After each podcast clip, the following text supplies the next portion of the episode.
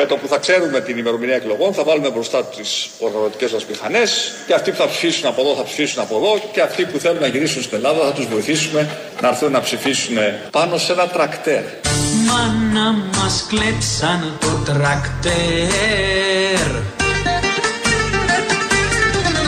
και μην η πλατφόρμα γύρα. Είμαι! Κι άμα τον βρω τον κλεφταρά θα πάρω τη ζωστήρα. Να έρθουν να ψηφίσουν πάνω σε ένα τρακτέρ. Μην κλαις πλατφόρμα μου, μην κλαις που έχεις μείνει γύρα. Άτιμη κοινωνία που άλλους τους ανεβάζεις κι άλλους τους κατεβάζεις. Θα σ' αγοράσω ένα ζετόρ, πρώτο μες στη γύρα. Ήρθαμε λοιπόν στα πράγματα το δύο χιλιάδες δεκαεννέα, διότι δεν ξεχνάμε και δεν ξεχνώ ότι εκλέχθηκα πάνω σε ένα τρακτέρ.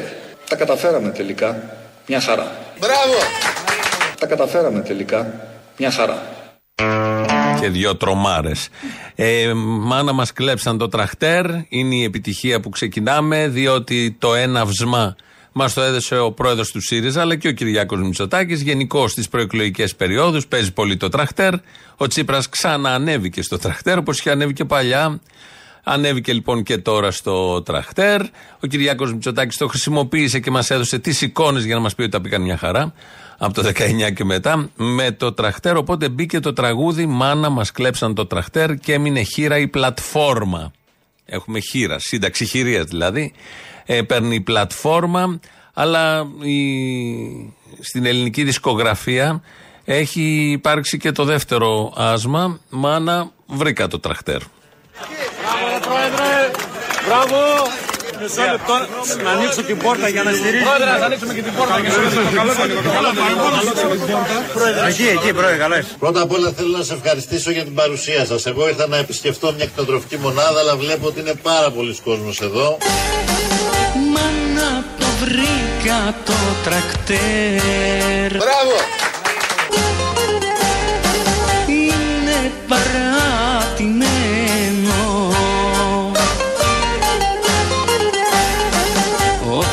Φταράς το άφησε γιατί είναι χαλασμένο.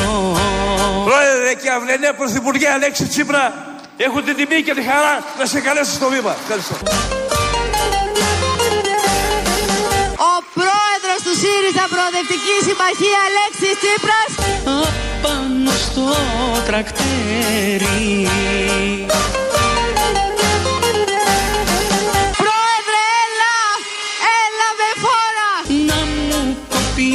Το χέρι. Μπράβο, πρόεδρε! Μπράβο! Μισό λεπτό να ανοίξω την πόρτα για να στηρίξω. Απάνω στο τρακτέρι ο πρόεδρος να μου κοπεί το χέρι. Ομοιοκαταληξίες. Εδώ έχουμε δύο τραγούδια. Το ένα που λέει ότι η μάνα μας κλέψαν το τρακτέρ και έμεινε χείρα η πλατφόρμα. Και το δεύτερο με χαρά το βρήκε το τραχτέρι, αλλά ήταν χαλασμένο. Αλλά εν πάση περιπτώσει το βρήκε το τραχτέρι, ο κλεφταράς που το είχε κλέψει και διάφορα άλλα τέτοια. Πάρα πολύ ωραία όλα αυτά, επειδή ξανανέβηκε και ο Αλέξης Τσίπρας πάνω σε ένα τραχτέρ. Τα ίδια όπως και παλιά είχε ανέβει και στις προηγούμενες, το δεκαπέντε δεκατέσσερα, και με έδινε υποσχέσεις και χαρούμενοι του άνοιγαν πάλι τις πόρτες, γιατί και τώρα τον όθησαν οι αγρότες να ανέβει πάνω στο τραχτέρ. Το θέμα δεν είναι ο Τσίπρας που ανεβαίνει, είναι οι αγρότες που πιστεύουν τον Τσίπρα ανεβασμένο. Τον Τσίπρα και κάθε Τσίπρα. Τον κάθε πολιτικό που πάει και κάνει τέτοια σοου επικοινωνιακά παροχημένα εντελώς, ξεπερασμένα εντελώς, προσβλητικά προς τους κλάδους ε, που πηγαίνουν και γίνονται όλα αυτά. Ε, και θυμηθήκαμε έναν αγρότη, το δεκαπέντε είχε δώσει το τραχτέρι του για να ανέβει ο Αλέξης Τσίπρας, τον Ορχομενό, αν δεν κάνω λάθος. Το μεγαλύτερο θέατρο το έπαιξε ο ίδιος ο κύριος Τσίπρας απάνω στο δικό μου το αγροτικό στον Ορχομενό. Βάλτε το στο Google να δείτε τι πάει να πει θέατρο. Περι... Κάναμε ένα χρόνο υπομονή και κάθε εβδομάδα Δημήτρη μας έβρινε και από ένα μέτρο. Ο κύριος Τσίπρας εκεί στο τρακτέρ σου ανέβηκε.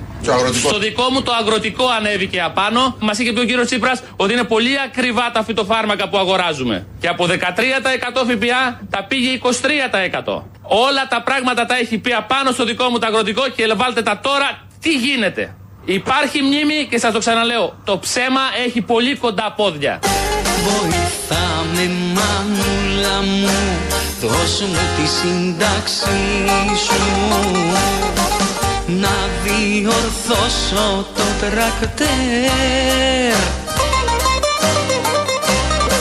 για να έρθεις στην αυλή σου.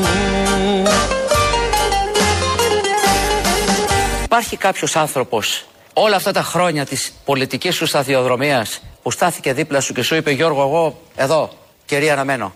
Βεβαίως. Ποιος? Κωνσταντίνο Μητσοτάκης και Μαρίκα Μητσοτάκη. Όπα. Είπα λέω. Εδώ είμαστε, αλλάξαμε τελείως κλίμα. Πήγαμε στον Γιώργο Καρατζαφέρη, ο οποίος εμφανίζεται δύο-τρεις φορές την εβδομάδα να πει τα καλύτερα για τον Κυριάκο Μητσοτάκη. Αυτά που δεν έχει πει κανένας άλλος για τον Κυριάκο Μητσοτάκη, ούτε οι υπουργοί του που τον γλύφουν, ούτε οι βουλευτές του που τον γλύφουν, ούτε οι δημοσιογράφοι που τον γλύφουν. Ο Γιώργος Καρατζαφέρης εμφανίστηκε στον Γιώργο Αυτιά. Πολύ ωραία στιγμή, ήταν τηλεοπτική σπάνια στιγμή, από όπου και να το δει κανείς.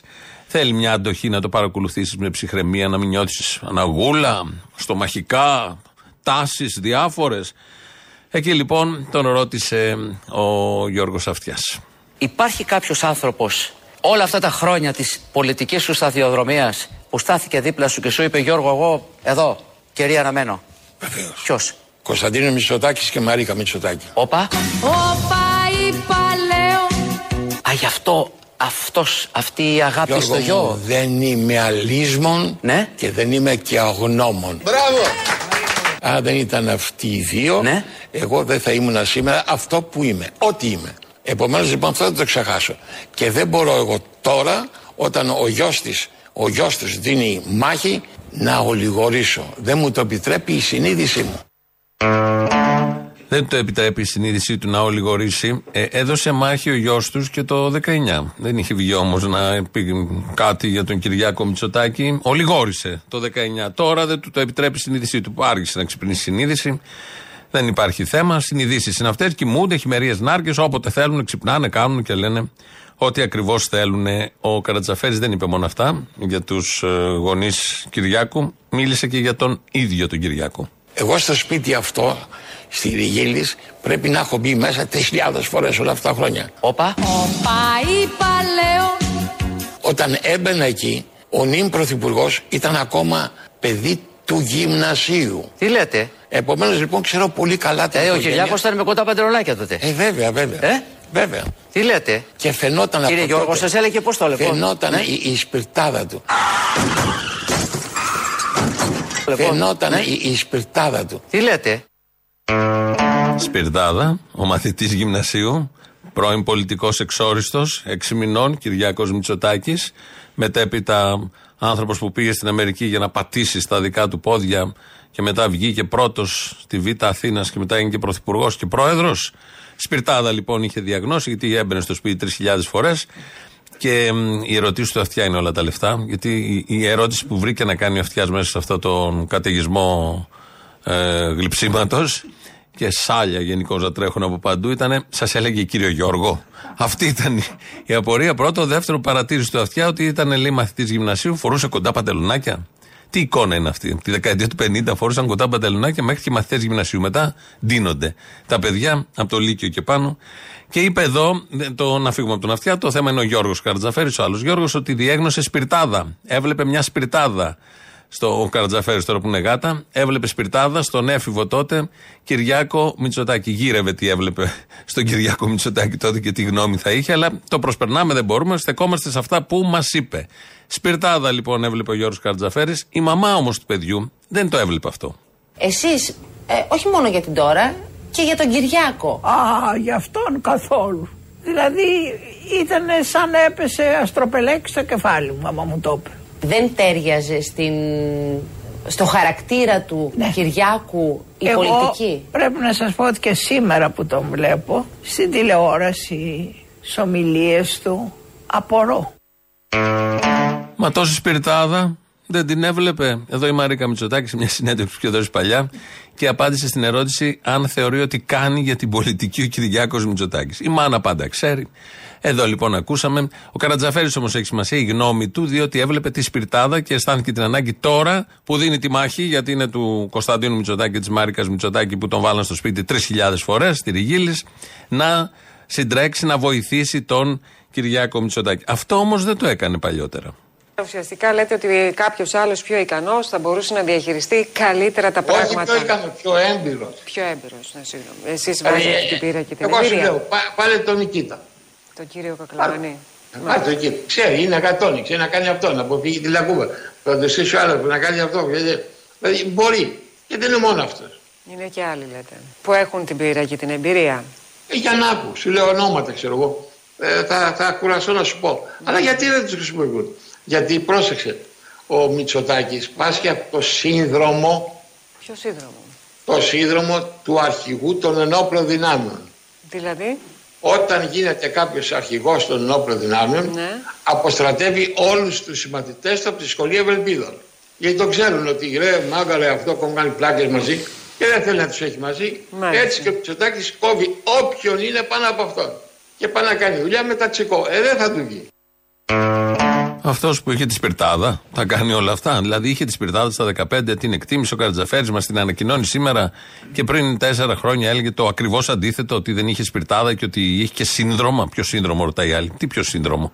Αυτό του συνταγματάρχη, του στρατηγού της σχολής Ευελπίδων. Ο Καρατζαφέρης στα τωρινά, στα τωρινά, στο Γιώργο Αυτιά προχτές, έκανε και πρόβλεψη. Και φαινόταν Κύριε Γιώργο, σας έλεγε πώς το λέγω. Φαινόταν ναι. η, η σπιρτάδα του. Τι λέτε? Τώρα λοιπόν, εγώ μπορώ να γυρίσω την πλάτη και τη στιγμή μάλιστα που έχει μια εξαιρετική ποιότητα. Εξαιρετική ποιότητα.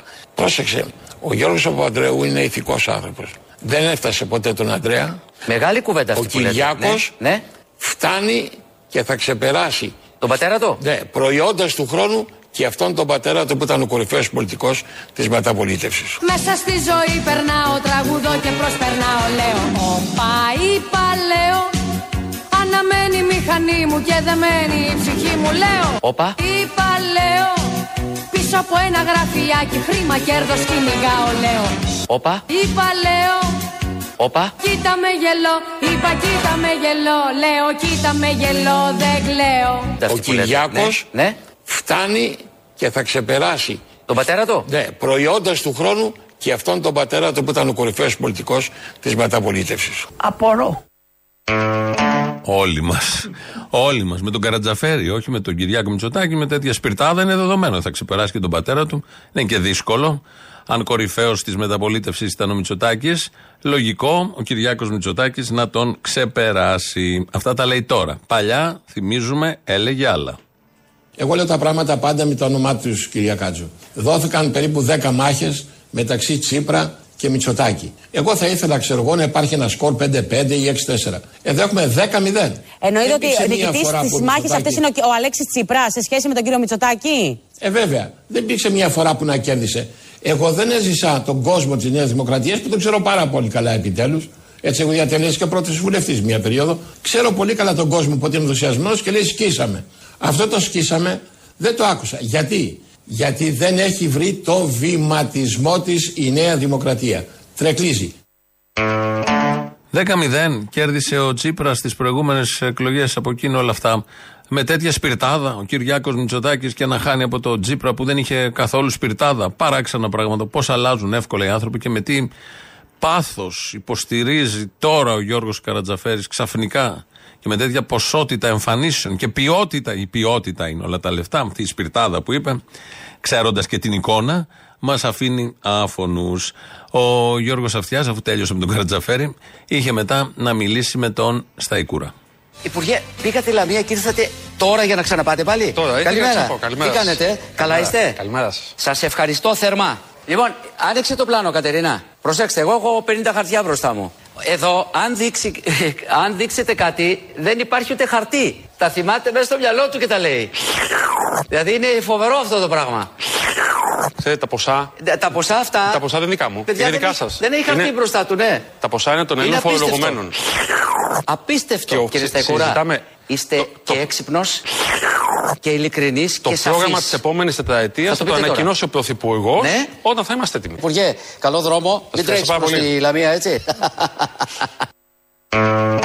Να γελάσουμε λίγο, μια ωραία ατμόσφαιρα, ευτυχισμένη. Εδώ ο Γιώργος Αυτιάς, παίρνοντας συνέντευξη από το Σταϊκούρα, εντόπισε ότι δεν έχει μπροστά του χαρτιά και θυμόταν τα βασικά νούμερα. Όλη μέρα ο Σταϊκούρας, ο κάθε υπουργός οικονομικών, ασχολείται με αυτά τα νούμερα από το πρωί μέχρι το βράδυ και απόρρισε, δεν απόρρισε, ήθελε να τονίσει αυτή του την πλευρά, ότι θυμάται απ' έξω τα νούμερα που ξαναλέω όλη μέρα είναι μέσα στα νούμερα. Λογικό είναι, η θέση του κάθε υπουργού είναι αυτή. Όλοι οι υπουργοί τα θυμούνται, τα βασικά εδώ τα μαθαίνουμε εμείς που παρακολουθούμε τους υπουργούς.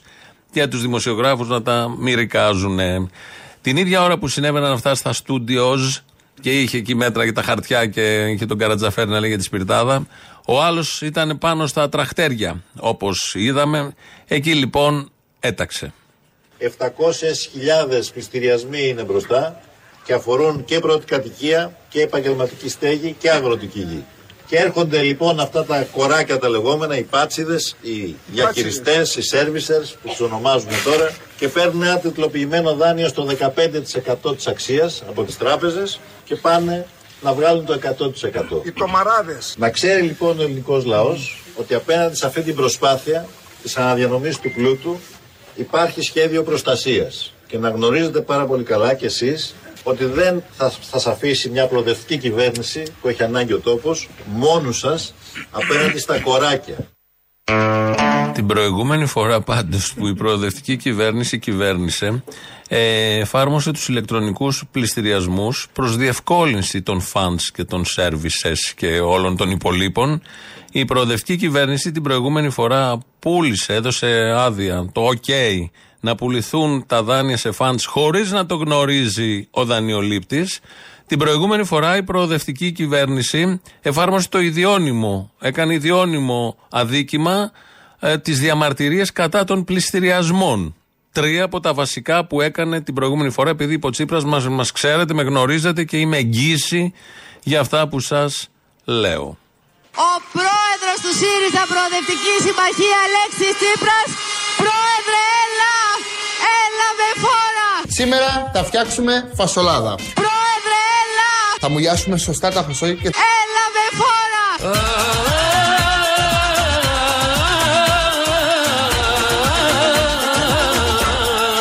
Ένα, δύο, τρία. Φασολάδα. Με λένε Πόπι, σαν τη γιαγιά μου την Καλλιόπη.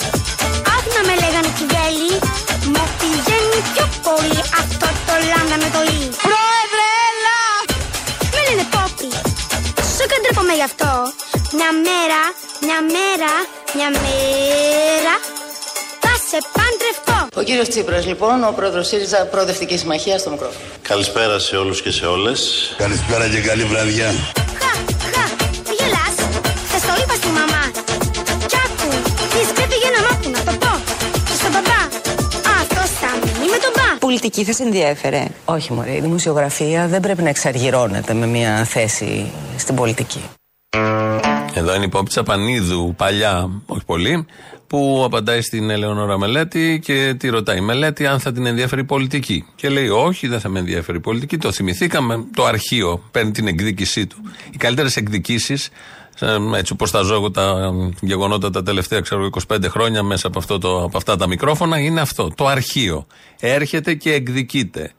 Έτσι λοιπόν θα ακούσουμε το πλήρες κείμενο, τη διαβεβαίωση της Πόπης Τσαπανίδου ότι δεν θα ασχοληθεί ποτέ με την πολιτική γιατί είναι σαν να κοροϊδεύει τον κόσμο. Πολιτική θα σε ενδιέφερε? Όχι μωρέ, η δημοσιογραφία δεν πρέπει να εξαργυρώνεται με μια θέση στην πολιτική. Γιατί θεωρείς ότι θα εξαργύρωνες στη δημοσιογραφία μέσα Κοίταξε, από μια πολιτική? Εγώ δραστηρία. Ακολούθησα μια πορεία στη δημοσιογραφία τόσα χρόνια και στάθηκα στεκόμενη πάντα απέναντι στα πράγματα. Σε όλα τα πράγματα. Έχω προσωπική άποψη. Ψηφίζω κι εγώ. Έχω κι εγώ μια ιδεολογία την οποία ακολουθώ. Ε, δεν την άφησα ποτέ να φανεί. Δηλαδή στάθηκα, το κρυβά όλο αυτό, ακολουθούσα την, έβαζα το επαγγελματικό μου καπέλο, καθόμουν απέναντι στον άλλον και όποιος καν ήταν. Το συμπαθούσα, δεν το συμπαθούσα, τον πίστευα, δεν τον πίστευα. Τον αντιμετώπιζα αντικειμενικά. Δηλαδή ήθελα να βγάλω αυτό που που ο κόσμος έπρεπε να ξέρει. Αυτό που τον κόσμο απασχολούσε ως απάντηση. Αν λοιπόν τώρα πάω με ένα κόμμα, κατέβω με ένα κόμμα υποψήφια για κάτι, θα είναι σαν να λέω στον κόσμο ότι ξέρεις, εγώ τόσο καιρό τι έκανα, mm. σου περνούσε αυτό που εγώ πίστευα. Εσύ νόμιζες ότι το έδινα αντικειμενικά, αλλά εγώ στην πραγματικότητα άνοιγα το δρόμο για να μπορέσω να το εξαργυρώσω επαγγελματικά κάποια στιγμή. Δεν θέλω να το κάνω αυτό. Δεν θέλω τίποτα. Δηλαδή δεν δε συμφωνώ καθόλου.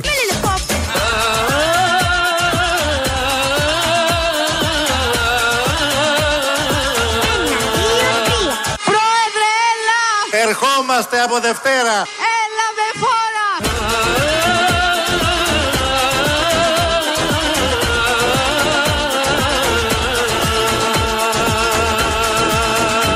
Η μουσιογραφία δεν πρέπει να εξαργυρώνεται με μια θέση στην πολιτική. Δεν θέλουμε τίποτα. Δηλαδή δεν δε συμφωνώ καθόλου. Που να συμφωνούσε κιόλας. Θα ήταν σε καμιά θέση του επικρατείας. Ευτυχώς όμως εδώ που κρατάει υπόπι το λόγο της. Κανονικά, όπως όλοι οι πολιτικοί με όμικρον γιώτα και η πολιτική με ήττα, κυρίως με όμικρον γιώτα, ε, εφαρμόζει αυτό ακριβώς. Άλλα λέω χτες, άλλα κάνω σήμερα. Βρίσκω ε, επιχειρήματα για αυτά που έλεγα χτες και βρίσκω επιχειρήματα για αυτά που λέω σήμερα. Τι κι αν συγκρούονται αυτά τα δύο κοινά άσπρο-μαύρο. Καμία απολύτως ε, διαφορά, δεν έχουμε κανένα θέμα. Με το ίδιο πάθος υπερασπιζόμαστε τα προηγούμενα και τα τωρινά και τα αυριανά.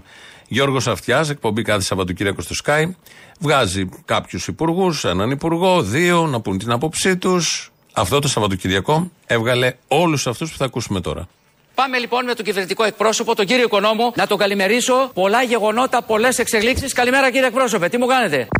Καλημερίζω τον Γιώργο τον Καρατζαφέρη. Κύριε Πρόεδρε, καλημέρα σας. Αδελφέ Γεώργια Χέρα. Κερίδης, Νέα Δημοκρατία, να είστε καλά. Καλημέρα, καλημέρα. Μισό λεπτό. Δεν θα δώσω το λόγο, πάω στον Άδο Γεωργιάδη, είναι στην αγορά. Πέσανε πρόστιμα. Καλημέρα κύριε Υπουργέ. Καλημέρα Γιώργο Αυτιά, από τη Λαϊκή Αγορά στο Χαλάνδρι. Α, μάλιστα, Λαϊκή. Μπάμπης, καλημέρα. Παπαδημητρίου, καλώς τον. Τι γίνεται? Καλημέρα. Πώς είσαι? Πολύ ωραία. Υπουργέ, πήγατε Λαμία και ήρθατε τώρα για να ξαναπάτε πάλι. Τώρα, καλημέρα. Τι κάνετε? Καλά είστε? Καλημέρα σας. Σας ευχαριστώ θερμά. Τι κάνετε, καλά είστε? Καλημέρα και καλή Κυριακή. Μου έλεγε ο κύριος Κρικέτος πριν από λίγη ώρα ότι εσείς και ο κύριος Μαρινάκης είχαν πάει και από το Πασόκ, βέβαια πήγανε στους αστυνομικούς και λοιπά και μεγάλη τιμή στην ε, αστυνομία, έτσι. Είναι ο Στέλιος ο Πέτσας που ξέρει καλά οικονομικά. Ευχαριστώ κύριε Υπουργέ που είστε εδώ. Καλημέρα. Να είστε καλά. Τι εισαγωγή η μπουσική ήταν αυτή? Ήταν σημαντική. Η μισή κυβέρνηση. Η μισή κυβέρνηση πέρασε αυτό το σουκού. Το άλλο θα περάσει. Οι υπόλοιποι, το, μεταξύ των υπουργών που βγήκαν μες στο Σαββατοκύριακο στον Αυτιά, ήταν και ο Θοδωρικάκος, ο οποίος είχε βγει και την προηγούμενη εβδομάδα για να πει πόσο αθώος είναι. Και βγήκε και αυτή την εβδομάδα για κάτι άλλα θέματα, δεν έχει σημασία. Φαντάζομαι θα βγει και την επόμενη. Πρέπει να κουράζεται πολύ το Γιώργο, ο Γιώργος Αυτιάς και το επιτελείο και να τους κλείσουν αυτούς τους υπουργούς, να τους πούνε ελάτε εδώ να πείτε αυτά που θέλετε. Αυτό είναι εκατόν οκτώ θέση στην ελευθερία του τύπου. Όχι ότι δεν μπορεί κάποιος να πει τη γνώμη του, τι λέει τη γνώμη του, ποιος θέλει σε αυτόν τον τόπο, αλλά πώς γίνεται η επιλογή, ποιος κλείνει, ποιος φέρνει, πόσο χρόνο διαθέτει, αν είναι ισομερές όλο αυτό σε σχέση με την αντιπολίτευση, με τους άλλους. Φέρνουν ένα της αντιπολίτευσης, κυρίως από το ΣΥΡΙΖΑ, πέντε υπουργούς, οχτώ βουλευτές, ξανά ένας από το ΠΑΣΟΚ, πάλι ίδια αναλογία μετά και συνεχίζεται έτσι. Ευτυχώς όμως τα έχουν καταφέρει μια χαρά. Ήρθαμε λοιπόν στα πράγματα το δύο χιλιάδες δεκαεννέα. Διότι δεν ξεχνάμε και δεν ξεχνώ ότι εκλέχθηκα πάνω σε ένα τρακτέρ. Τα καταφέραμε τελικά. Μια χαρά. Όπα.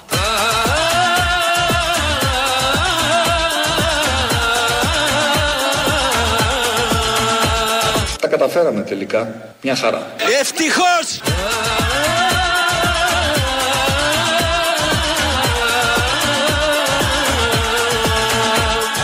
Τι λέτε?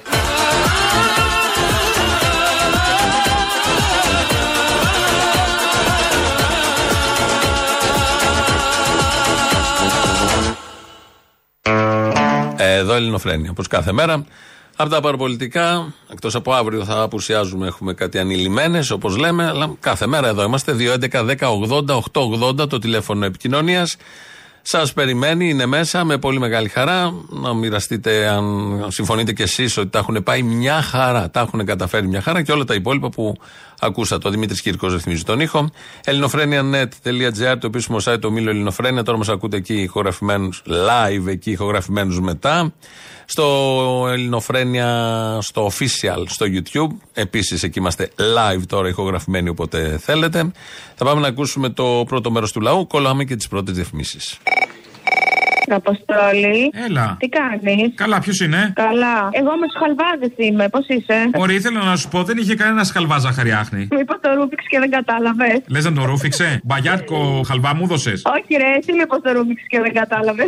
Αναρούφιξα, να το σνίφαρα. Ναι, να σου Μπορεί. πω. Ακούω τώρα τον Θήμιο που έχει τη δηλώση του Τζίμερου. Γιατί ο Κασιδιάρης είναι για τις ιδέες του στη φυλακή. Δεν είναι επειδή μαχαίρωσε ο Ροπακιάς στο Φίσα. Στο φινάλε ο Φίσας δεν ήταν τίποτα. Ήταν ένας τραγουδιστής της πλάκας, ένας ράπερ της πλάκας που δεν τον ήξερε κανένας. Ο Φίσας έγινε γνωστός επειδή τον μαχαίρωσαν. Εντάξει, ρε παιδιά, με συμπεριάτικα, εν πάση περιπτώσει. Καμιά φορά ανακατευόμαστε όντως, αλλά έτσι χάνεις κανένα κιλό. Έχεις δίκιο, δεν το σκέφτηκα. Πάντα υπάρχει όφελος. Απλά να πω το εξής, ότι άμα οι φασίστες είχαν τα μπομπόνια τέλος πάντων, να παραδεχτούν ότι είναι φασίστες. Δεν θα λέγανε αυτά που λέγανε για τη δολοφονία του Φίσα. Λυπάμαι, λυπάμαι. Άμα είχαν τα κάκαλα να παραδεχτούν ότι είναι φασίστες, δεν θα ήταν φασίστες. Εντάξει, αφού είναι και δεν το παραδέχονται, είναι και νούλες. Μπράβο, νούλες. Το να είσαι φασίστας είναι συνώνυμο του νούλα. Εντάξει, είναι τραγικά αυτά που άκουσα απλά, γιατί γενικά δεν κοιτάζω να ακούσω Τζίμερο και λοιπά. Κακός. Ο πιο ωραίος καφές που έχεις δει πάνω σε άνθρωπο.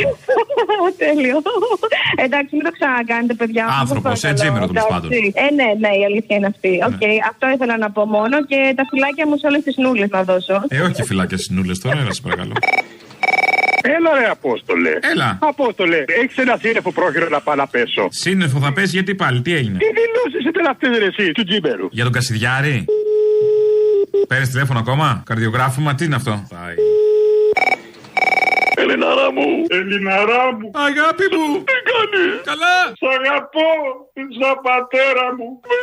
Αλλά από Γερμανία σε παίρνω. Α, από Γερμανία σε παίρνω. Καλαμάτα τα κάνω αυτά. Ε, ναι, αλλά έχεις παράδειγμα και στη Γερμανία. Δεν πειράζει. Τι έγινε? Είμαστε φανατικοί εδώ. Όλα καλά, λοιπόν. Μπορείς να μου μεταφράσεις ε... το λεγόμενο του Σιμίτη, το Die Beruta sehr viele Tage von Gesprächen? Die Beruta sehr viele Tage von Gesprächen.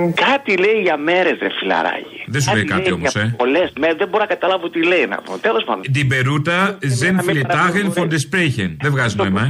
Να μην παραπληροφορεί. Ο Τζίμερος δεν τους νομίζει ηλίθιους. Ξέρει ότι είναι ηλίθιοι. Άλλο νομίζω κάποιος είναι ηλίθιος και άλλο ξέρω ότι είναι ηλίθιος. Και το μιλάω ανάλογα. Σε καμιά περίπτωση δεν μπορείς να δεχτείς ότι αυτό συνέβη μετά από εντολή της κεντρικής ηγεσίας. Πάτες σκοτώστε τον. Γι' αυτό είναι στη φυλακή ο Κασιδιάρης. Και θα πρέπει όλοι να αισθάνεστε ότι όταν κάποιος είναι στη φυλακή άδικα, αυτό είναι απειλή για όλους. Εντάξει. Εντάξει. Λοιπόν, πρώτον. Δεύτερον, τι έχεις κάνει ρε στο Μαρκόνι και στην ε, Λουκά? Το ξενιό έκανα. Κάτι έκανες και δεν παίρνουν τηλέφωνο, σίγουρα. Όχι, ρε, παίρνω. Ο Μαρκόνι με έχει πεθάνει. Πολύ να παίρνει. Η διαταγή ήταν παλιά. Άμα βλέπετε γιου εφ ο να κάνετε ό,τι κοιμάστε. Τους ακούω, τους ακούω, αλλά δεν τους ακούω όπως παλιά που πέρανε συνέχεια. Ο Μαρκόνι έπαιρνα δεκαπέντε φορές να. Και τρίτον, να δώσει πολλούς χαιρετισμούς στην Πάμπο. Θα τη δώσω. Να παίρνει τηλέφωνο να τη πεις. Ε, τι έχω πει να παίρνει για να ξέρει, να δίνει παρόν. Να την ακούμε ότι είναι καλά. Θέλω να νυμφευτώ. Τι θες? Να νυμφευτώ. Αμαν, γιατί? Για να μην σου βάλουν νηφικό στη, στην κάσα. Έλα γαβλιάρι μου, γυμναστηριακός. Όπα. Όπα. Τι κάνουμε? Έλα γαβλιάκα, δεν ξέρω, θα το έχει πήγε κανένας άλλος. Καλά, σε αυτή του ΣΥΡΙΖΑ την εκπρόσωπο δεν είπε κανείς? Πρόεδρε, έλα. Ερχόμαστε από Δευτέρα. Έλα με φόρα. Στο δημοτικό τα λέγαμε αυτά ρε μαλάκα. Λέγαμε στον άλλον, έλα με φόρα να μας κλάτσεις τα αρκίδια. Δεν τις το είπε κανένας. Πες μου αλήθεια. Δεν σου λέω. Άντε ρε γαμίσου μαλάκα, Μητσοτάκη θα λέτε και τα κλαίτε μαλάκα. Ήδη κλαίμε. Ξέρεις, ε. Εγώ να σου πω κάτι φίλε. Εγώ προσωπικά, εγώ. Ο μαλάκα σου γνωστός, ναι. Ό,τι θες πες εσύ στα αρχίδια μου. Εγώ πήρα έξι χιλιαρικάκια, θα δώσω τα δύο χιλιάδες οκτακόσια σε εκατό δόσεις. Πήρα fuel pass, πήρα e-pass, πήρα τα αρχίδια μου pass, πήρα πετρέλαιο τετρακόσια ευρώ. Αρχίδια pass πήραμε όλοι. Ναι μαλάκα, εγώ πήρα ρεύμα, πήρα τα πάντα. Ε, δεν γαμιέσαι. Δεν κατάλαβα δηλαδή. Μητσοτάκη θα λέτε και θα κλαίτε μαλάκα. Κλαίμε έτσι κι αλλιώς. Παραπολιτικά ενενήντα κόμμα ένα.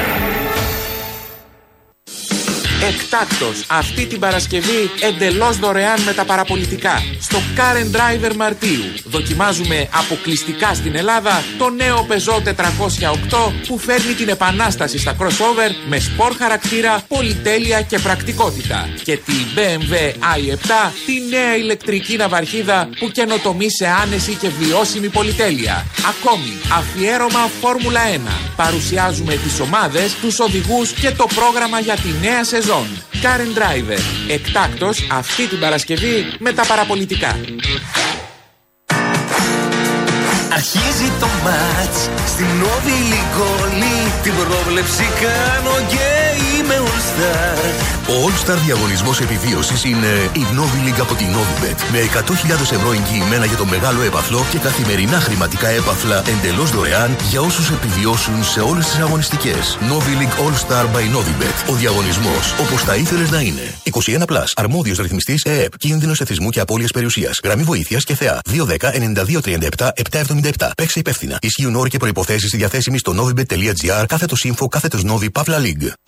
Θέλεις να έχεις στο πλάι σου κάποιον έμπειρο ασφαλιστικό σύμβουλο ανά πάσα στιγμή? Ασφαλίσου online στο κοσμοτέινσουρανς τελεία τζι άρ. Γιατί εδώ έχεις εικοσιτετράωρη εξυπηρέτηση από τους έμπειρους ασφαλιστικούς μας συμβούλους για κάθε βοήθεια που θα χρειαστείς για την ασφάλεια, τη βλάβη ή το ατύχημα. Επιπλέον, μπορείς να βρεις την ασφάλεια που σου ταιριάζει επιλέγοντας από είκοσι κορυφαίες ασφαλιστικές εταιρείες με χαμηλές τιμές μόλις από εξήντα πέντε ευρώ. Κοσμοτέ. Ένας κόσμος καλύτερος για όλους. Αμοιβαία κεφάλαια. Hmm. Κάποτε θα το αποφασίσω. Κάποτε θα επενδύσω. Ε, κάποτε θα το κάνω. Επειδή το κάποτε κρύβει μέσα του το ποτέ, ομολογιακό αμοιβαίο κεφάλαιο Eurobank ντι άι ες τζι εφ Target Maturity τρία από την Eurobank Asset Management ΑΕΔΑΚ. Με πενταετή διάρκεια και πρώτη ετήσια επιδιωκόμενη διανομή μερίσματος τρία κόμμα δέκα τοις εκατό. Συμμετοχές μέχρι τις δεκαεπτά Μαρτίου. Επισκεφτείτε το eurobank.gr ή κλείστε ραντεβού με τον πιστοποιημένο personal banker και μάθετε περισσότερα. Eurobank. Το παρόν αποτελεί διαφημιστική ανακοίνωση. Ανατρέξτε στο ενημερωτικό δελτίο του ΟΣΕΚΑ και στο έγγραφο βασικών πληροφοριών για τους επενδυτές πριν προβείτε σε οποιαδήποτε οριστική επενδυτική απόφαση. Οι ΟΣΕΚΑ δεν έχουν εγγυημένη απόδοση και προηγούμενες αποδόσεις δεν διασφαλίζουν τις μελλοντικές. Με εκπτώσεις μέχρι πενήντα τοις εκατό είναι ευκαιρία να αποκτήσεις έπιπλα γραφείου Σίγμα. Έπιπλα γραφείου και καθίσματα Σίγμα έως μείον πενήντα τοις εκατό. Βρέστα στο sigmaoffice.gr. Α, μα τι όμορφες γλαδιόλες! Ποιο είναι το μυστικό σου? Τις ποτίζω μία φορά την εβδομάδα. Και τι ζωντανό χρώμα που έχουν σαν ζωγραφιά! Δηλαδή δεν κάνεις τίποτε άλλο? Όχι, τις ποτίζω στην ώρα τους. Και πώς μοσχοβολάνε, τι άρωμα! Είσαι σίγουρος ότι δεν μου κρύβεις κάτι? Το μόνο που κάνω είναι να τις ποτίζω, με συνέπεια. Η συνέπεια επιβραβεύει και στην Πρωτέργεια το ξέρουμε καλά. Πρωτέργεια εμ βι πι Reward. Το νέο πρόγραμμα ηλεκτρικού ρεύματος που προσφέρει για κάθε κιλοβατόρα έξι λεπτά έκπτωση συνέπειας και τελική τιμή Φεβρουαρίου τα δεκατέσσερα κόμμα οκτώ λεπτά ανά κιλοβατόρα. Ανακάλυψε το νέο πρόγραμμα στο πρωτέργεια.gr. Η τελική τιμή είναι πλέον παγίου μετά την εφαρμογή κρατικής επιδότησης και έκπτωση συνέπειας για νέους συνεπείς οικιακούς πελάτες που δικαιούνται τη μέγιστη κατά νόμο κρατική επιδότηση. Πρωτέργεια. Αρμόδιος ρυθμιστής ΡΑΕ. The killer left this for the Batman. Why is he writing to you? Oh, πώς το έκανε αυτό?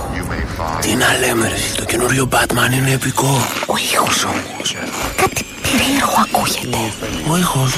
Α, εγώ είμαι, τα popcorn δηλαδή. Όχι ρε εσύ, δεν ακούς? Σαν κάτι να επιταχύνει. Oh, επιταχύνει. Έχεις δίκιο. Α, καλέ, το πλυντήριο είναι, το ξεχάσαμε. Α, το πλυντήριο. Πάτα μία pause να τα πλώσουμε και συνεχίζουμε.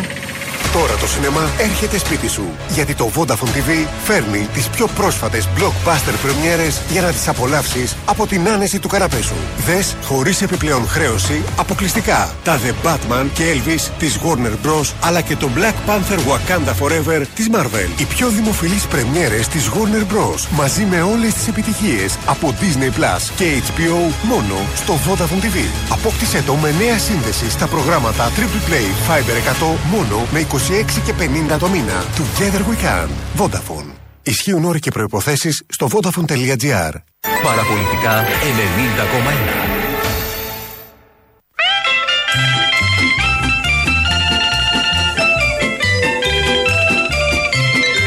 Εγώ στο σπίτι αυτό στη Ριγίλης πρέπει να έχω μπει μέσα τρεις χιλιάδες φορές όλα αυτά τα χρόνια. Οπα. Όταν έμπαινα εκεί, ο νυν πρωθυπουργός ήταν ακόμα παιδί του γυμνασίου. Τι λέτε. Επομένως λοιπόν ξέρω πολύ καλά τα ε, ο Κυριάκος ήταν με κοντά παντρεολάκια τότε. Ε, βέβαια, βέβαια. Ε? Βέβαια.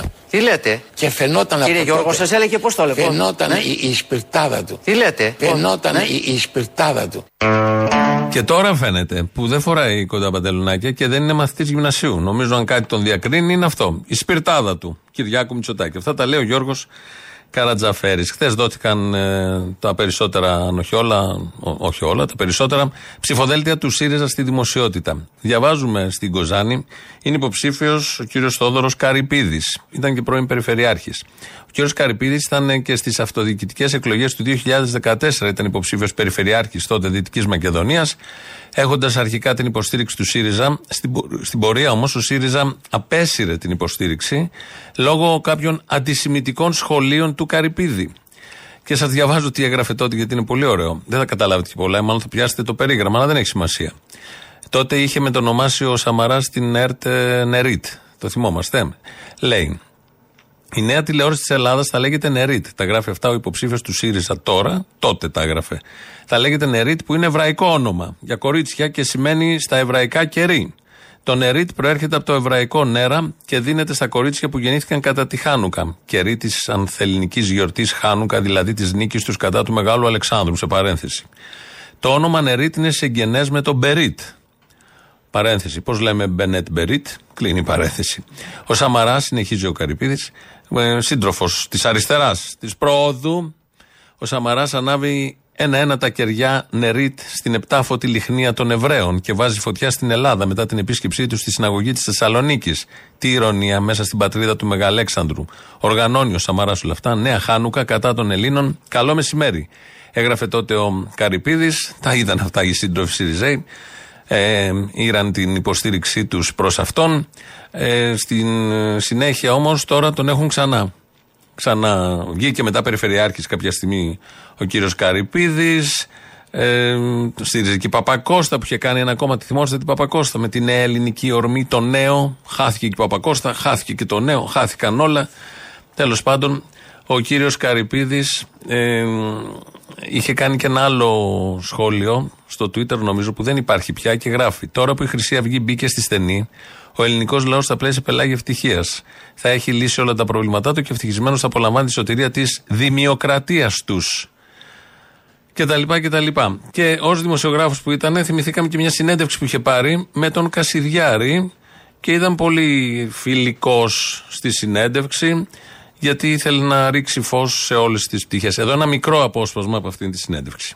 Τώρα να συνομιλήσουμε με τον εκπρόσωπο τύπου και βουλευτή της Χρυσής Αυγής, τον κύριο Ηλία Κασιδιάρη. Κύριε Κασιδιάρη, καλησπέρα. Ευχαριστώ θερμά που ανταποκριθήκατε στο κάλεσμά μας. Ναι. Να πάμε στη δημιουργική πολιτική, όχι στην έκφραση της διαμαρτυρίας. Και εδώ θέλω λιγάκι να εστιάσουμε την κουβέντα μας, κάτι το οποίο δυστυχώς δεν γίνεται σε κεντρικό επίπεδο με τους συναδέλφους μου. Εκλογές και ευρωεκλογές. Πώς θα πορευτεί η Χρυσή Αυγή? Η Χρυσή Αυγή Εσείς, θα έχει... καταργεί, θα... είναι ξεκάθαρο, θα κατέβετε στην Αθήνα, έτσι. Εγώ θα είμαι υποψήφιος δήμαρχος Αθηναίων με τη Χρυσή Αυγή. Άρα στη Δυτική Μακεδονία θα υπάρξει υποψήφιος περιφερειάρχης. Θα υπάρξει υποψήφιος περιφερειάρχης. Στην πόλη της Κοζάνης που είναι πρωτεύουσα περιφέρειας. Για δήμαρχο μιλάτε. Ναι, για δήμαρχο. Μα, αυτή τη στιγμή βρισκόμαστε σε διαβουλεύσεις. Σε διαβουλεύσεις. Ναι, ναι. Ωραία. Επειδή έχουμε και πίεση χρόνου, θα έχουμε την ευκαιρία να τα ξαναπούμε. Ευχαριστώ θερμά. Να είστε καλά. Καλό απόγευμα, κύριε Κασιδιάρη. Έτσι λοιπόν, όλοι οι σύντροφοι αριστεροί που δεν είναι δεξιοί στη Δυτική Μακεδονία, στην Κοζάνη, ψηφίζουμε Καρυπίδη. Γιατί δεν είμαστε ίδιοι με τη δεξιά. Έχουμε διαφορές. Το ίδιο έγινε και στον Πύργο, στο εργατικό κέντρο του οποίου πήγαν όλοι μαζί σε ένα ψηφοδέλτιο και με κάτι χρυσαυγίτες και και και. Και πριν λίγο καιρό, πάνω στην Καστοριά που είχε πάει ο σύντροφος πρόεδρος, πρόεδρε έλα με φόρα, είχε συναντηθεί με τους απόστρατους που κάνουν τις γιορτές του μίσους κάθε Αύγουστο, οι οποίοι απόστρατοι κυνηγάνε τον Πογιόπουλο στα δικαστήρια επειδή τους είπε φασίστες.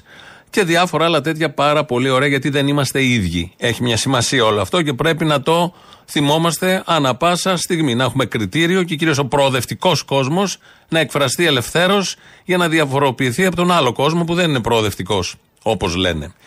Ο Οικονόμου σήμερα το πρωί στο Sky. Εδώ θα έχουμε τουλάχιστον τρία ακόμα. Τουλάχιστον τρία. Τέταρτο δεν υπάρχει. Ποιο είναι το τέταρτο? Να καταλάβω ποιο είναι το τέταρτο. Όχι, αν είναι ΣΥΡΙΖΑ, ναι. ε, Ανδρουλάκης. Ναι. Μέρα είκοσι πέντε και ε, το κουκουέ με κάποιο τρόπο δεν ξέρω. Μα αν... το Κομμουνιστικό Κόμμα Ελλάδος λέει ότι δεν, είναι, δεν υπάρχει τέτοιο. Το λέει για να μην ακούς τι λένε τα κόμματα τώρα. Όπως λέγανε οι παλιοί πολιτικοί, μεταξύ προεκλογικής και μετεκλογικής περίοδου μεσολαβούν οι εκλογές, οι οποίες τα αλλάζουν όλα. Αυτά που λένε σήμερα οι πολιτικοί μπορεί αύριο να τα ξεχάσουν. Πότε ξέχασε το κουκουέ κάτι που έλεγε πριν τις εκλογές και είπε το ακριβώς αντίθετο μετά? Πότε ακριβώς? Μήπως το δώδεκα που πήρε στις πρώτες εκλογές του Μαΐου οκτώ και στις δεύτερες πήρε τέσσερα? Έχασε το πενήντα τοις εκατό το πολιτικό κόστος για να μην κάτουν σε καρέκλες. Πότε ακριβώς? Αυτά που λέει ισχύουν για όλα τα κόμματα. Πότε ακριβώς? Επιμένουν πολλοί δημοσιογράφοι που οφείλουν να ξέρουν τις θέσεις των κομμάτων. Ακριβώς. Επιμένουν και να λένε ότι θα στηρίξει κυβέρνηση προοδευτική με Μέρα είκοσι πέντε, Πασόκ, ΣΥΡΙΖΑ, ή θα έχει ανοχή. Έχει διευκρινιστεί εκατό χιλιάδες φορές και η στήριξη ότι δεν θα υπάρξει ποτέ και η ανοχή δεν θα υπάρξει ποτέ. Παρόλα αυτά επιμένουν εκεί να κάνουν αυτή τη σπέκουλα. Δεν ξέρω σε ποιους πιάνει. Προφανώς το τηλεοπτικό κοινό μπορεί.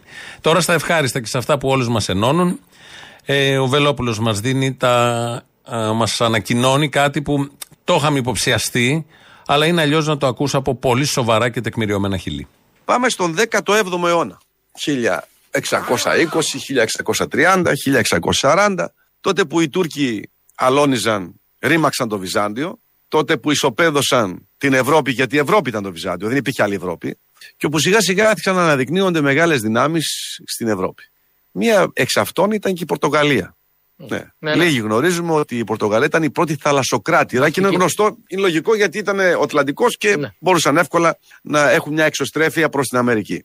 Ήταν δηλαδή μετά το χίλια τετρακόσια ενενήντα δύο που ανακάλυψαν την Αμερική, ο Χριστόφορος Κολόμβος αποτυχίο, ο Χριστόφορος Κολόμβος αποτυχίο. Ένα καράβι αποτυχίο, με τις βαρκούλες του δυστυχώς. Ο Χριστόφορος Κολόμβος αποτυχίο. Ένα καράβι αποτυχίο, με τις βαρκούλες του δυστυχώς. Έλληνας, βυζαντινή οικογένεια. Όπως βυζαντινή οικογένεια, οι παλαιολόγοι έφτιαξαν μια τεράστια περιοχή στη Βόρεια Ιταλία. Έτσι, ο Κολόμβος πήγε στην αυλή της Ισπανίας βασίλισσας και αγωνίστηκε, πήγε στην Αμερική κτλ.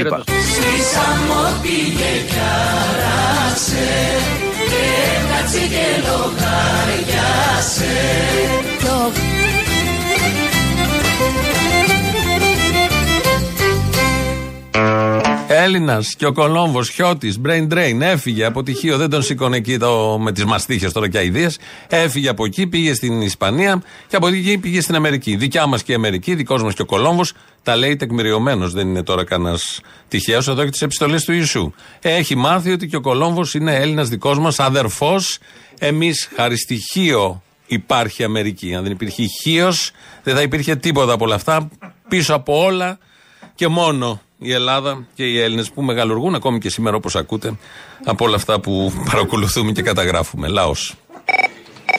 Ναι, καλημέρα. καλημέρα. Να ρωτήσω, Θεσσαλονίκη, σε ποια συχνότητα εκπέμπεται? Δεν εκπέμπουμε για την ώρα. Πότε ξανά? Το ψάχνουμε. Το... Δεν έχω να σας δώσω απάντηση αυτή τη στιγμή. Και τι γίνεται, ρε παιδιά, μας κόψαν τον Πογιόπουλο, μας κόβουν και εσάς. Τι θα γίνει, ρε παιδί μου? Ε, άστα τώρα, δεν έχω χειρότερο. Κυρίως για τον Πογιόπουλο, να σας πω την αλήθεια. Και για τους δύο. Μεγάλο κακό σας βρήκε με τον Πογιόπουλο που χάσατε. Ε, δεν μας βρήκε. Ε, εμένα το λες. Υπάρχει περίπτωση να.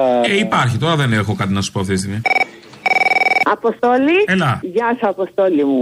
Ευτυχώς που έχουμε και σένα και μας βγάζει στον αέρα. Θέλω να κάνω μια καταγγελία. Oh, λοιπόν, λέγε. Που πήρε το αμάξι η τροχέα, γιατί ήταν παρκαρισμένο. Είχα ραντεβού έκτακτο, ήμουν άρρωστη πολύ, δεν το πρόσεξα. Σε λεωφορείο Λωρίδα. Το λεωφορείο βέβαια περνούσε. Καλώς το πήρε. Το θέμα μου είναι ποιος το πήρε, Αποστόλη. Ποιος το πήρε? Το πήρε γερανός ιδιώτη. Και έπρεπε να πληρώσω εγώ τώρα, εκτός της κλήσης σαράντα ευρώ, άλλα εκατόν σαράντα να το πάρω πίσω από τον ιδιώτη. Ο Εντάξει, μπορεί να θέλει όλα. Ποια, πόσο να κάνει και το δημόσιο, τι έχουμε, κομμουνισμό. Ε, ακόμα δεν έχουμε γίνει ευτυχώς Σοβιετική Ένωση. Μου είπαν ότι δεν έχει γερανούς η τροχέα. Τι σημαίνει αυτό? Κάποτε είχαν ένα ωραιότατο πάρκινγκ κάπου στο Μοσκά, το πλήρωνε στην κλήση σου, πήγε και το έπαιρνες. Ναι, αλλά και εκεί πλήρωνες το πάρκινγκ όμως, τη διανυκτέρευση. Όχι το σαράντα ευρώ. Όχι, πλήρωνε δέκα, δεκαπέντε ξέρω πόσο ήταν. Δεν έχω παράπονα από τους ανθρώπους στη τροχέα, μόνο συγγνώμη που δεν μου ζήτησαν. Τώρα και ο Θεοδωρικάκος χτυπιέται από παντού, μην χτυπάτε κι εσείς. Έλαντε, έλαντε. Ένας άνθρωπος είναι, σας παρακαλώ. Ποιος θα έδωσε να μου πεις. Αυτό ήθελα μόνο να πω. Δηλαδή ένας άνθρωπος ήθελε διακόσια τόσα ευρώ και να πάει σε ένα βρωμομέρος στο Βοτανικό